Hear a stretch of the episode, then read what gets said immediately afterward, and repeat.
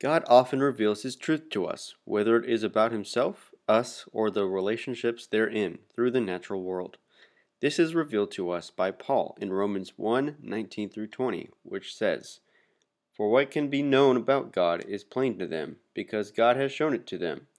For his invisible attributes, namely his eternal power and divine nature, have been clearly perceived ever since the creation of the world in the things that have been made, so they are without excuse. This is also true for man made things such as film, and I would like to show how he does just that in the Marvel Cinematic Universe.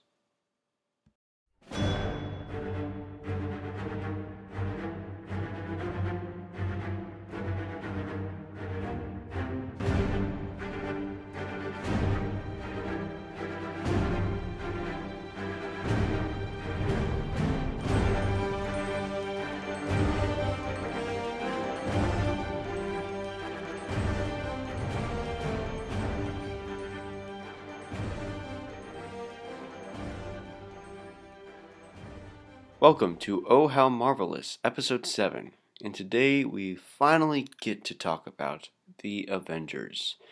I love this movie so much. This is the movie that got me into the MCU in the first place.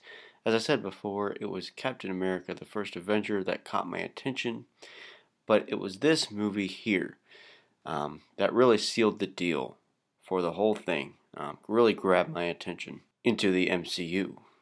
Now, as far as my personal theater experience for this movie goes, I do not recall it. I probably saw it in theaters, but again, if I did, I didn't recall it. Um, but from now on, I will certainly have some good experiences to tell about because um, this is the movie that grabbed my attention for it. So from this point on, I was looking forward to every Marvel movie that was coming up in theaters. So every opportunity I got, I would see them in theaters, and I remember a good bit of them now.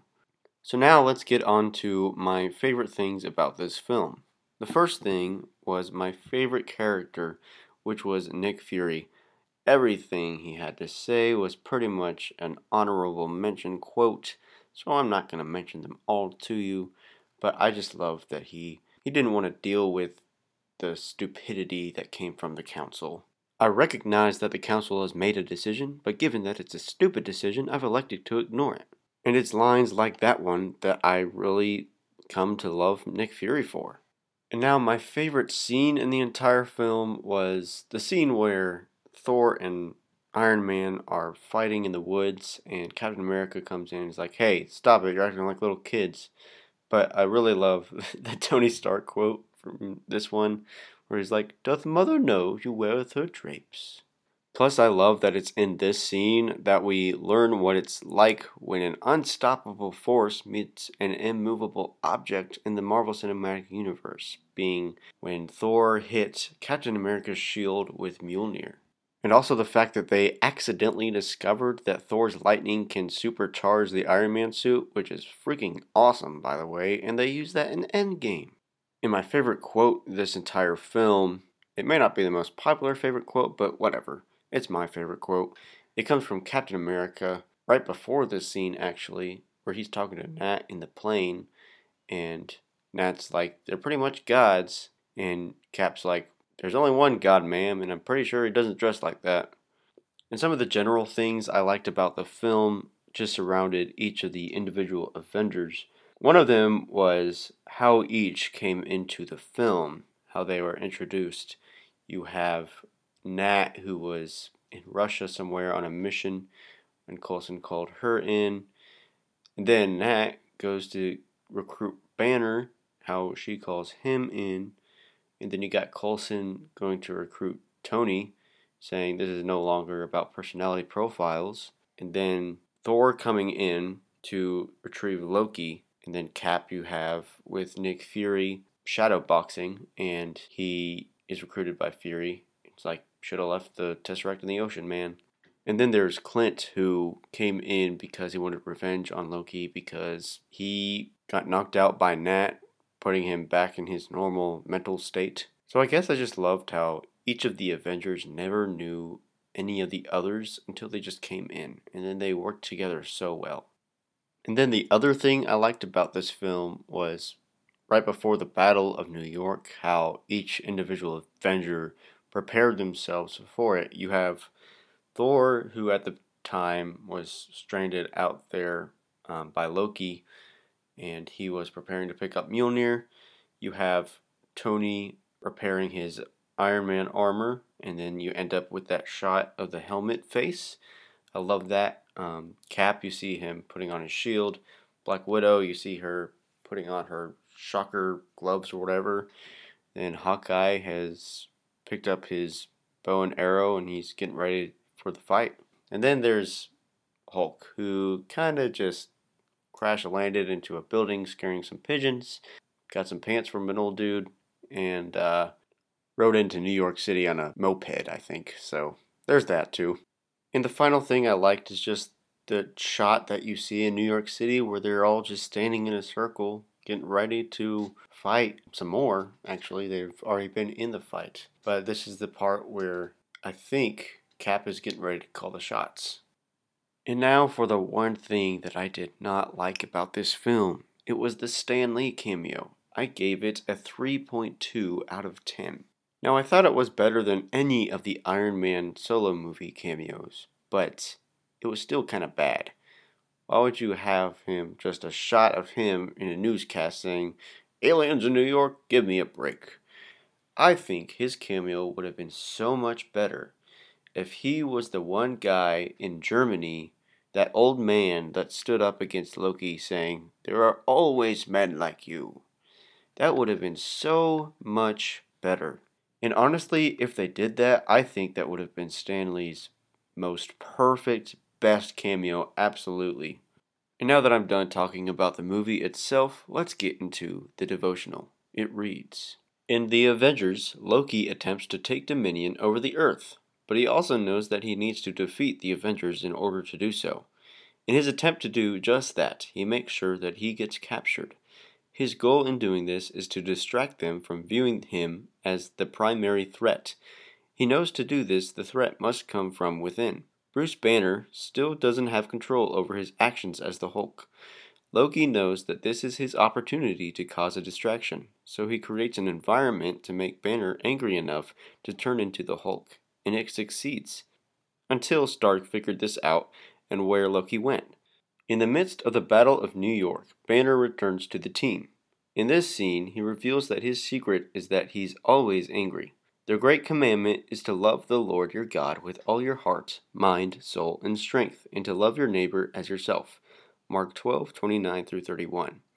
In Matthew 25, 45, Jesus says, Truly I say to you, as you did not do it to one of the least of these, you did not do it to me. ESV. Loving God and your neighbor are one and the same. How you treat others is how you treat God. He lives in all of his children and knows all of their needs. He also created you so that you may be able to fill these needs as you are able.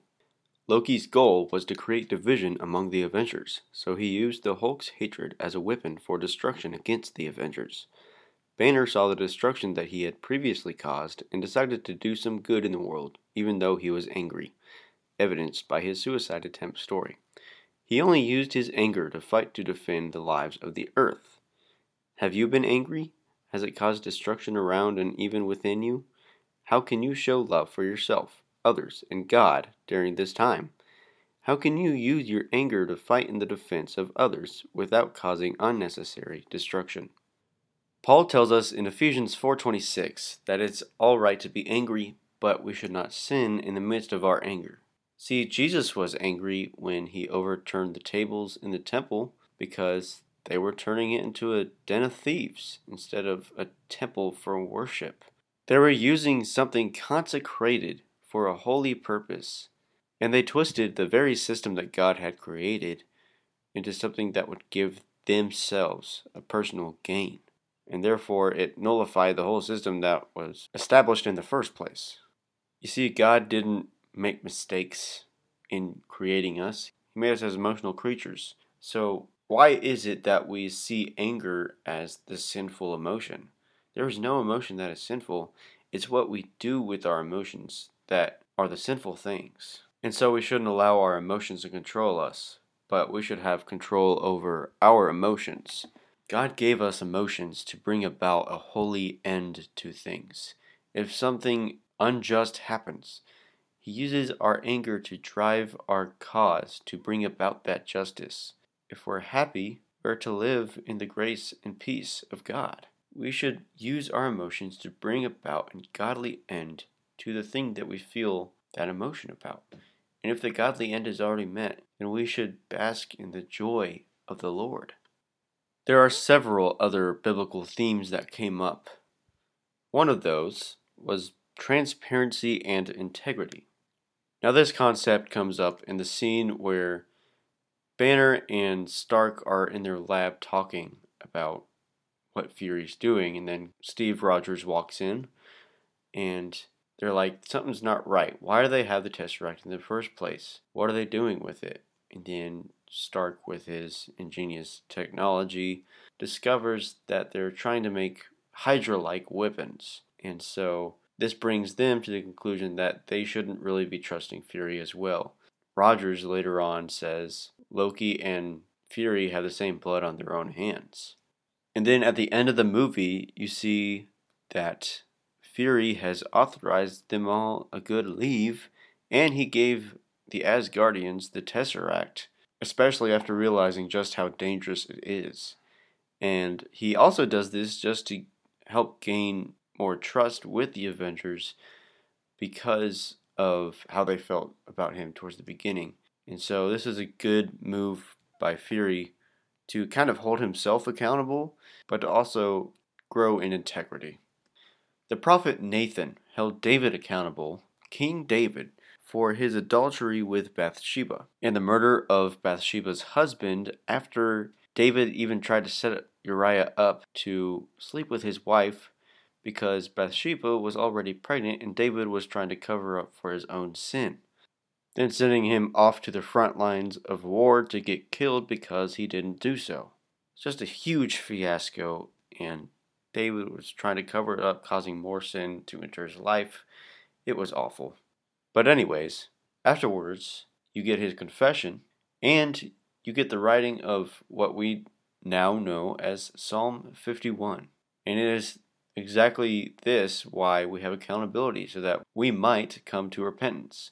And integrity is just self accountability, making sure that you don't do the things that could cause someone else to come up to you and be like, hey, you shouldn't have done that. We should all hold ourselves accountable, hold each other accountable, and hold ourselves up with integrity so that we can stay in good relationship with God, others, and ourselves. The next theme that I want to talk about comes from the scene in Germany where Loki says, You were made to be ruled. In the end, you will always kneel. And you know what? With as evil of an agenda that Loki might have had at that time, he was completely right. In the end, we will always kneel. Romans 14:11 says, "For it is written, As I live, says the Lord, every knee shall bow to me, and every tongue shall confess to God." So Loki was right. We will always, in the end, kneel. But it won't be to him or to any false entity. It will be to God and God alone, in the new heaven and the new earth. Every knee shall bow, every tongue confess that Jesus Christ is Lord. Now let's go back to that bit in that line where he says, You were made to be ruled. Of course, we were made to be ruled. God created us. And why should we not bow down to our Creator, the one who knows us best, the one who knows specifically for which purpose He has made each and every one of us as individuals? He created this kingdom for us to flourish in, the kingdom of heaven, the kingdom of earth. But that was separated when Adam and Eve committed sin. And so we are to bow down to him in the end when God creates this new heaven and new earth, one not subject to sin as a factor. So, yes, God created us to be ruled by him. But you know what? He is a good and gracious God. He is a loving ruler. He doesn't want to dictate what we do. That's why he gives us free will. That's why there's evil in the world, because of the free will that He has given us. He gives us choices every single day, and it's our job to make the good choices that honor Him. In the beginning, we were created in God's image, made to be ruled by Him. And yet sin entered the world, and now God has a plan to restore it all. In the end times, we will always kneel to Him. So, yes, Loki was right. We were made to be ruled. In the end, we will always kneel, but only to God, only by God. Only by God are we ruled, and only to God will we bow down. Loki also goes on to give this grandiose speech about freedom being life's great lie, and it's connected to how he said that we're made to be ruled. In the end, we will always kneel. In Galatians 5:1, Paul tells us that it is for freedom that Christ has set us free. Stand firm, therefore, and do not submit again to a yoke of slavery. And that yoke of slavery is talking about slavery to sin. It was Adam and Eve's choices in their encounter with the serpent that brought sin into the world. It wasn't God, it was our own choices as a result of the free will that God has given us, yes. But that is part of the consequence of that. Through Jesus, we have a way out of that slavery to sin if we just confess with our mouths and believe in our hearts that Jesus Christ is Lord. Romans 10 9. There's one last thing that I want to hearken on that comes from a line of Loki's, and it's when he's in that metal tube that Nick Fury kind of calls the ant boot metaphor back to. And Loki says something about a warm light for all mankind. And Banner even alluded back to that, saying that maybe Loki was trying to aim that towards Stark. The Gospel of John opens up with this in John 1 in the beginning was the Word, and the Word was with God, and the Word was God. He was in the beginning with God. All things were made through him, and without him was not anything made that was made. In him was life, and the life was the light of men. The light shines in the darkness, and the darkness has not overcome it. Continuing on to verse 9 The true light, which gives light to everyone, was coming into the world. These verses are describing Jesus. He is warm light for all mankind. The Savior of the world has come, and He is the light of the world. But you know what? We're the light of the world too. Jesus says that in his Sermon on the Mount in Matthew chapter 5. Matthew 5 14 through 16 says, You are the light of the world. A city on a hill cannot be hidden. Nor do people light a lamp and put it under a basket, but on a stand, and it gives light to all in the house. In the same way, let your light shine before others, so that they may see your good works and give glory to your Father who is in heaven. Now, how can both Jesus and us be two different lights of the world? We're not two different lights of the world. We're like the sun and the moon. Jesus is the sun, providing the light, and we're the moon, reflecting the light back onto the world. We are to be God's mirrors, really even Paul says, Imitate me as I imitate Christ. So we are to be imitators of Christ into the world, showing the world the love of God. And when we do reflect this light of Christ, the darkness will not ever overcome it. The last biblical theme, kind of commentated on, I guess, here, not directly, obviously, within this movie, is unity within the body of Christ. You know, when each of the Avengers first met each other, especially um, Steve Rogers and Tony Stark, they all had these conflicts with one another. But when it came down to it, when it came down to the Battle of New York, they were working as one team. And that's what got the goal accomplished. Just because we have conflict within the body of Christ does not mean that we can't look past all the theological differences, all the ideological differences, so on and so forth, or what color the carpet should be in the sanctuary, as if that even matters in the first place. But we should look past that in order to build a kingdom of God. They're all such moot points. All of our differences, ideologically, theologically, they're all moot points compared to the fact that, hey, we all believe in the fundamental beliefs of Christianity. We should not let all those differences get in the way of us as the body of believers and the bride of Christ from fulfilling the Great Commission and going into all the world, baptizing believers, making disciples, and telling the world of the great news of Jesus Christ. And by the way, that is the definition of the word gospel. It means good news. And that is all that I have for you with the Avengers. It was awesome. I actually learned a lot myself going through this today. That was a lot more scripture than I was hoping to go through, but you know what? That's a good problem to have.